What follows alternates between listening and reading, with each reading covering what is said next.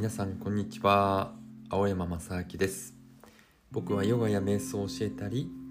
日本古来から伝わる地なし尺八というのを吹いていたり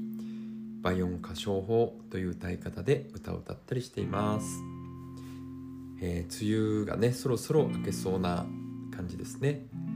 この間ですね休日に息子とドライブに出かけたんですけどね行き当たりばったり、えー、車を運転しながら宮ヶ瀬ダムっていうね、えー、ダムがあって前家族でねそこに行った時楽しかったのことを思い出してそこのね吊り橋があるんですけど、えー、そこを渡りに行こうっていうことでね宮ヶ瀬のダムに来ました。するとですね山の上の方にあるので、えー、雲行きが怪しくなってきてですね吊り橋を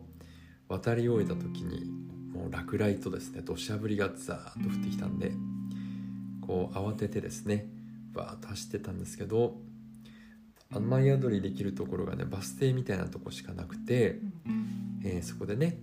えー、バス停で雨宿りしてました。何組かね雨宿りしてる人がいてあの空はね結構少し離れたところは晴れてるんですけどねものすごい土砂降りでですね、えー、その雨宿りしてる時間っていうのも楽しかったですね。なんか空が刻々と移り変わっていってあのみんなずぶ濡れでね、えー、なんかこうずぶ濡れになるんですけど何かこうね、えー、清められるというかね邪気が払われるようなそんな感覚がありましたね浄化されるようなね感覚がありました。こう海外に行ってもね、あのバリ島とか、えー、タイですとかねベトナムとかのこうスコールスコールってね気持ちいいですよね。ザーッと降ってその後カラッと晴れてね、えー、ああいうの僕ね好きだなと思ってます。はい。ということで今日は秘伝のエネルギーというお話です。えー、っとですねその前にあのバイオ瞑想チャンネルですね。YouTube やってるんですけど、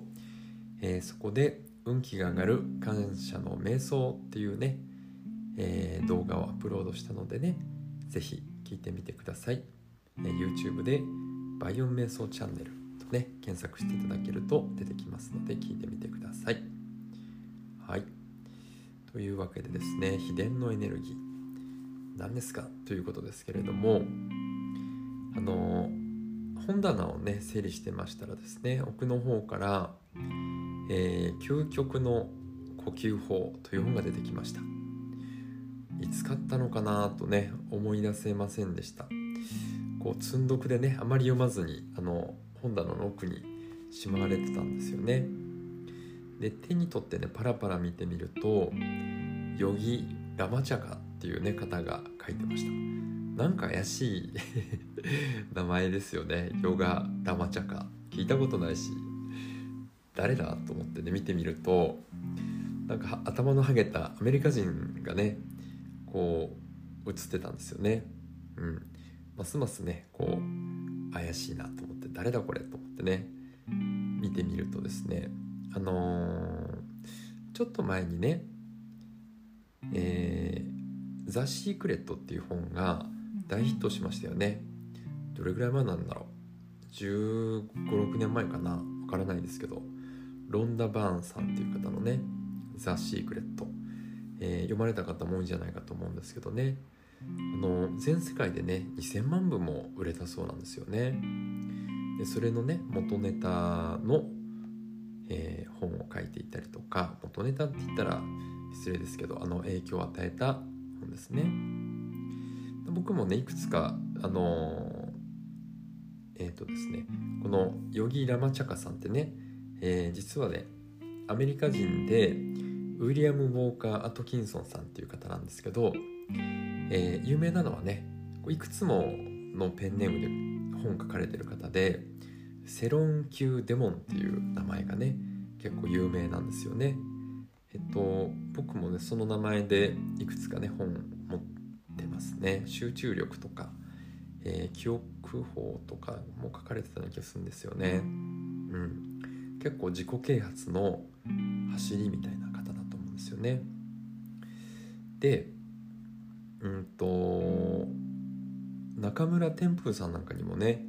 影響を与えているそうなんですよね。すごいですよね。うん。はい。というわけでですねすごくあのー、あのですね1932年に亡くなってる方なんで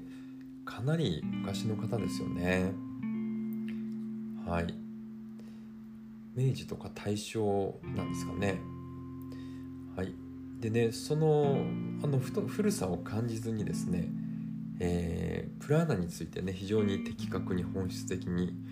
書かれていたのであのシェアしたいなと思いました、うん、当時ねインターネットもないし、えー、この方ねインドに行かれたのかどうかわからないですけどまああのヨガはねすごく熱心にされていたようですね。実業家の方でありながら、えー、ヨガの研究とかねそういうちょっと、えー、スピリチュアルな方面にも、えー、造形が深い方だったようですね。それでねプラーナについての、え、記述がいくつかあってですね秘伝ポプラーナっていう章があったんでねもう早速読んでみたんですけどちょっと抜粋するとね、えー、私たちはいつもプラーナに満ちた空気を吸い込み空気中からプラーナを抽出しながら必要な目的に使っています。そしてプラーナは空気中にある時が最も自由な状態です。いつの時代でも秘義秘伝に通じた者たちは弟子に向けて秘密裏に、えー、空気中にはあらゆる活動とバイタリティと生命の源となる物質または原理があると教えてきました。サンスグリッド語ではプラーナは絶対的なエネルギーという意味です。全てのエネルギーまた力はプラーナの一つの権限に過ぎない。プラーナは命あるもの全てに宿り原子一つ一つの中に存在する。プラーナという大いなる原理はあらゆる形の物質の中にありながら物質ではありません。プラーナは空気の中にありますが空気ではありません。もし空気にプラーナが含まれていなければいかにたくさん空気を吸おうとも死んでしまうでしょう。プラーナとはあらゆる動き力エネルギーの本質である普遍原理を示す言葉です。重力も電気も天体の回転運動も単純なものから複雑なものまであらゆる生命も全てプラーナの働きです。というふうにね、えー、かなりこう的確に本質的にね書かれてました。なかなかね最近のこうヨガの本を読んでも割とこうライトな感じにね書かれてるのでここまでこう、えー、がっつりね書かれてないのであのー、すごくね、えー、当時としてはねすごい情報量だなと思って読んでました他にもね、えー、遠隔ヒーリングとかね